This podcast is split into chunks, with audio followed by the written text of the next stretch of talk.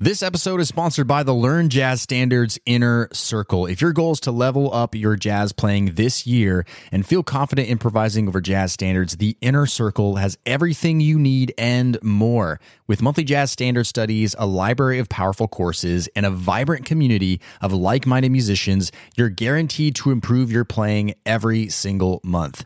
Podcast listeners can get 50% off their first month when you go to ljsinnercircle.com.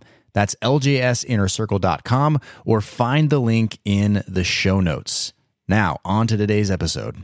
You miss 100% of the shots that you don't take. Have you ever heard that old Wayne Gretzky quote? That's the greatest hockey player that ever lived. Or was it Michael Scott from The Office? I get that one a little bit confused sometimes. Anyways, we're going to talk about that quote, you miss 100% of the shots that you don't take, in today's episode, we're going to be talking about some musical mindset and how we can propel our music and our jazz playing forward. So let's dive right into it.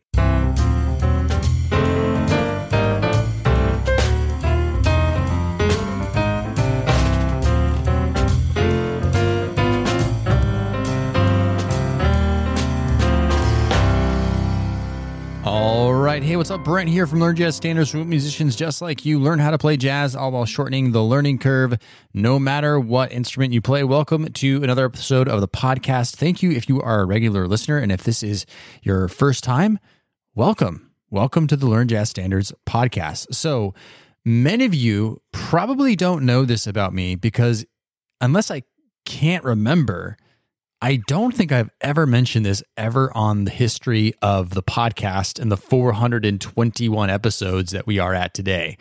Many of you don't know that I grew up playing hockey. I'm talking about ice hockey. Uh, my parents, both Canadian. So, as a son to Canadian parents, it was essentially a given. And so, for those of you who are Canadian, you totally get it, right? Like, hockey is a big part of the culture. So, even though I grew up in the United States, hockey was still a big part of my life. And I played essentially all the way uh, through high school until I went to college. So, lots of hockey practices and games on the weekends. And it was just a, a big part of everything. And so, while I liked hockey, like I like playing it, I was never a big sports person. As in, like, I didn't get really into the teams or spend time watching a lot of the games on TV. Um, I wasn't checking stats on the internet with my whatever we had back then, dial up, you know, you remember it you know, I wasn't really that super into sports, right? Like when my parents would watch hockey, obviously, like my family, my, my brothers and sisters were more into sports than I was. And they would watch it, and I was fine with it. I, I enjoyed watching it from time to time, but I just wasn't that into it, right? Because I, like, as you know, I'm a music guy. Like, I would way rather have spent my time playing guitar or listening to music, studying music. And that's pretty much been true for most of my life, right? Well, back in February of this year, my parents flew over to the New York area for my daughter Magalie's first birthday. You know, they just they wanted to see their granddaughter on her birthday, right? And one thing my dad wanted to do while he was, you know, in town is he wanted to go to Madison Square Garden, which is where the New York Rangers play. That's New York's New York City's hockey team.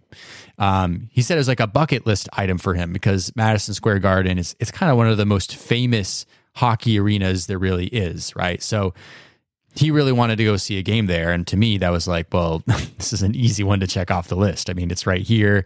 I live here. You come here. Let's go do it. And while we were at it, we decided, hey, okay, so you're here for a week, so let's let's go see that game, but let's also book a game at the Prudential Center, which is in Newark, New Jersey, and that's where the New Jersey Devils play. That's the New Jersey hockey team. So, you know, get two, two, two done in one week, and uh, you know, this was a big deal for me. Like my dad was getting to watch two hockey games in a week. I remember it was like a big deal for him. We were talking about all this and, and going through this this whole thing. And for me, I was just kind of like, this is kind of cool. I haven't seen a hockey game in a long time. That'd be kind of fun. But for my dad, it's like another level, right? Because he's a huge, huge hockey fan.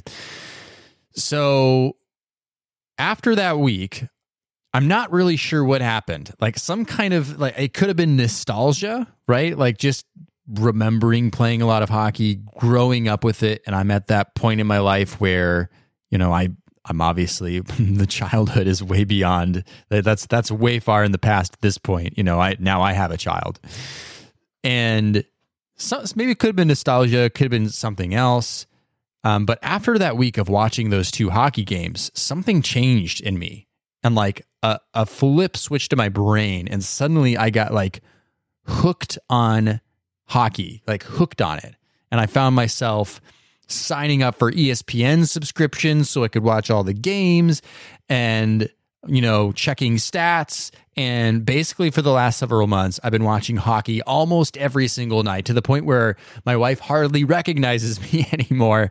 Although she definitely supports my hobby because, uh, God knows I needed a hobby, right? That's it's been a it's always been a conversation with myself. It's like I really need a hobby outside of like what I do for work or whatever. So um, it's kind of a new like fun little thing for me, and in a way, like in a way, it's like strange. I'll put it out this way: it's a little strange because like the best example I can give is like okay, so sometimes you know your significant other may have like a friend, right? So my wife has a friend I'm thinking of, and they were friends in college, and so her friend has a husband, and so we'll go over to their house sometimes, and they have a kid too, and you know, it's it's not that me and her husband have a lot of a connection, right? Because like we didn't start out as friends. We were just kind of, you know, I guess quote unquote acquaintances or friends by connection of our significant others, our wives, right? So that's just kind of you you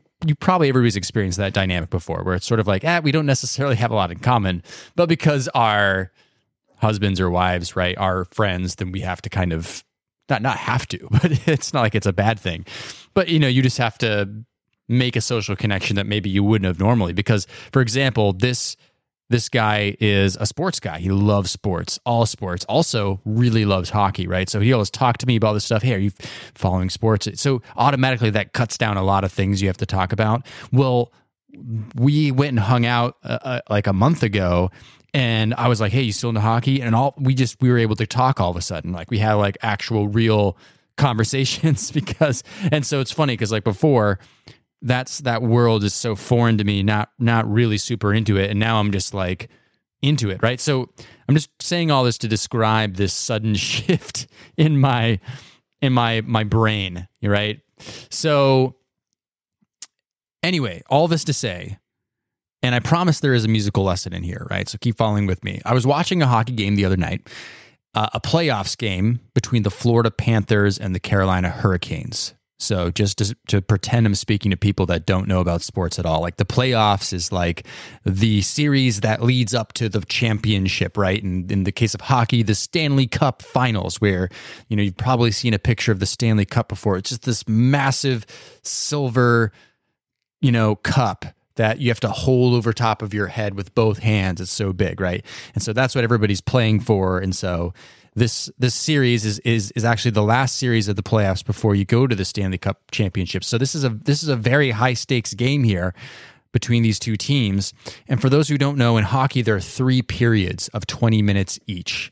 So if the game ends in a tie, then they go to what's called sudden death overtime, which means they continue playing periods of 20 minutes until the next team scores, right? So 60 minutes of regular game time, but then, right, it, it could just keep going and going and going, right? Until someone scores. And this particular game went on to four overtimes, making it the sixth longest game in NHL history, National Hockey League, right? So well, as I was watching this game, I mean, you can see how tired these players were. Like they were uh, canceling each other out, so they basically couldn't make plays against each other. And you know, having played hockey, I, I can tell you, like it's really a game of, of speed. So you, you really go out and you you're skating as, as fast as possible, and, and it, you really exert a lot of energy. And so, like the average shift, which is, you know, how long you're on the ice before you let another group of people go on the ice to take your spot is around like 35 to 40 seconds. Like it's in that ballpark of how long you're on the ice, which might seem like a short period of time, but it's because you're exerting yourself so much. So imagine these guys are essentially having played the like two games, right, worth of time plus one extra period. But eventually, with 12 seconds left in the fourth overtime, the Florida Panthers scored the game winning goal, and that ended it, right? So, I mean, you have to feel a little bit bad for the other team, right? Because, like, I mean, you work so hard, you're so tired, you've, you know, been hanging on by a thread for so long and then you lose, right? So it could be a little demoralizing. Anyways, how did they do it though? Like, how did the Panthers, how did they go on to win the game? And this kind of goes back to that Wayne Gretzky quote we we started out with, which is you miss 100% of the shots that you don't take. And so, how did they win it? It's pretty simple. They just kept shooting the puck at the net. Whether it was a bad shot, a good shot, or anything in between, they just kept shooting until finally something went in. And when you listen to like hockey commentators, like on the sports networks, when they're like talking about it, they're always talking about this. Like they need to get more shots on on the net, right? And even the stats that show up on your TV screen, it'll show you like this team has this many shots on net versus this many team. This team has this many shots on net. Yes, for stats like goal saves and you know percentages of shots you know scored versus taken, like all the the stats, right? for sure, but also just to show you like this is the team that's getting more chances, offensive chances to essentially score a goal, right? So they just kept shooting the puck at the net and eventually they scored. And that's really it's it sounds simple, but that's really what it is. And guess what? It's really kind of the same with music most of the time, right? Especially when we're talking about jazz improvisation. We really just got to start taking as many musical shots as possible. So when you when you go to practice or perform and start improvising, all you can do is start taking shots. That is to say trying musical ideas and seeing where they go. Right? So this can take the form in a few different ways. So one it could be just simply trying musical ideas and taking risks, right? So one of my inner circle members, um, you know, a big culture in our inner circle is well, we learn new jazz standards and we learn we we work on jazz courses and all that stuff. But a big thing is posting your progress in the community. That being recordings of you playing an improvisation or a solo or an exercise or what have you. And so one member posted an improvisation of himself, and one comment that he left was that he was reaching for things and sometimes hitting the wrong notes, right? But when I listened to the recording, what I actually heard was him improving his ear and his ability to find great resolution centers in his lines. So, yeah, sometimes he'd be hitting a note and following his ear along, and it didn't quite go where he wanted it to go. But then sometimes he would actually end up resolving that quote unquote bad note to a good note, or he would find a creative solution to create a good melody out of something that maybe he didn't know where it was going. And sometimes it didn't work out at all, right? Sometimes it was pretty clear, like, oh, you know, he didn't make the chord changes there at all, or he clearly was hitting the wrong notes for the key uh, too many times in a row there, right? Without resolving it. So sometimes that was happening. But really, what I what I mentioned when I commented back on his post, as I said, you know, what I'm hearing here is really you're just you're just improving your ear.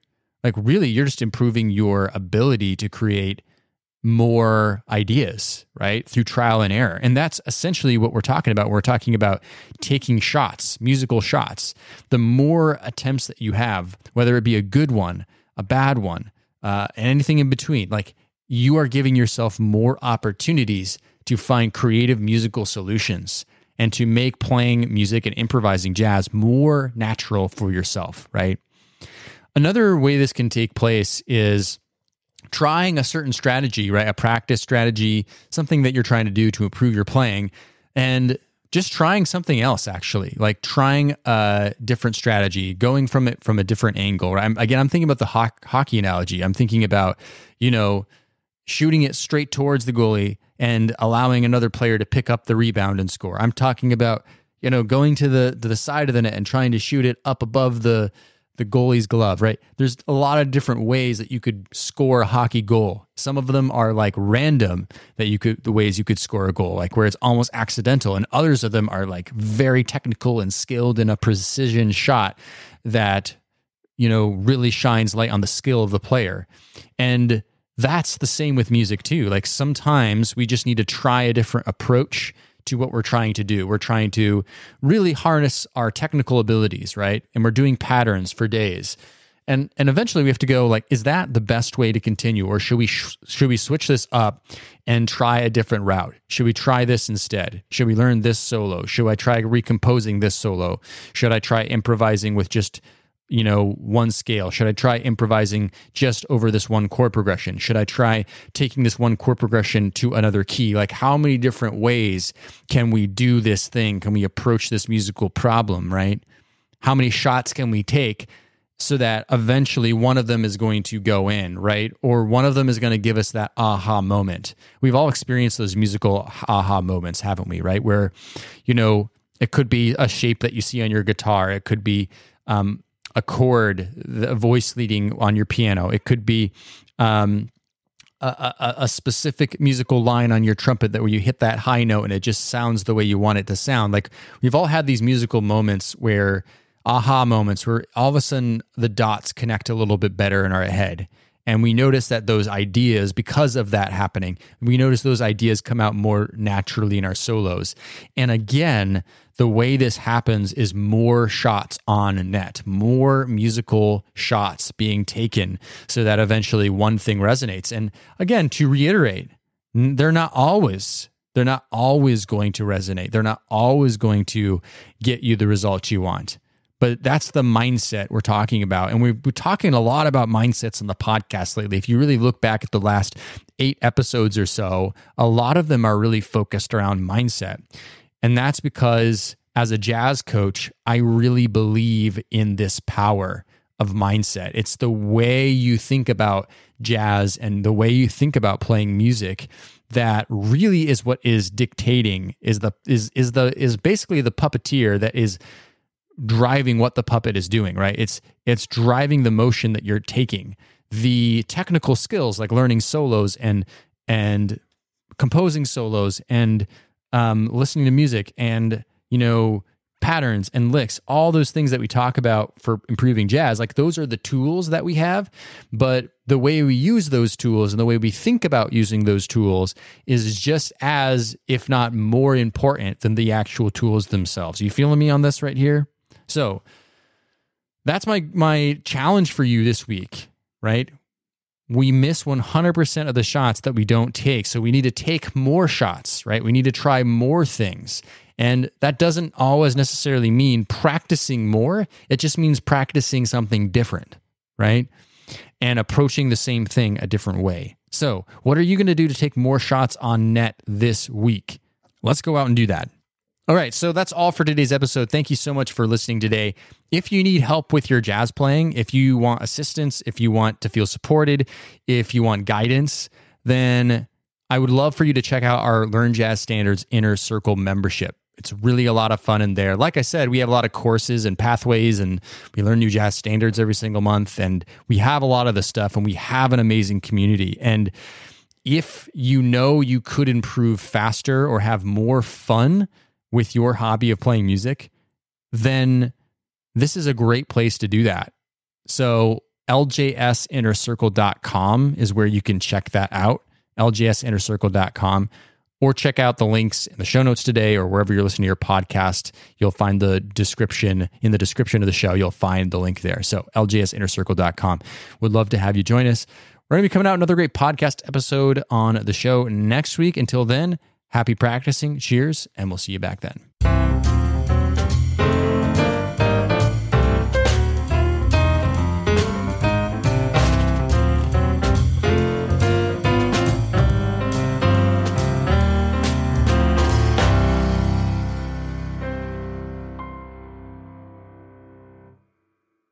Hey, podcast listener, would you like to ask me a jazz question and get it answered here on the show? Then go to learnjazzstandards.com forward slash ask. That's learnjazzstandards.com forward slash ask. I look forward to hearing your question and answering it on a future podcast episode. Learnjazzstandards.com forward slash ask or find the link in today's show notes.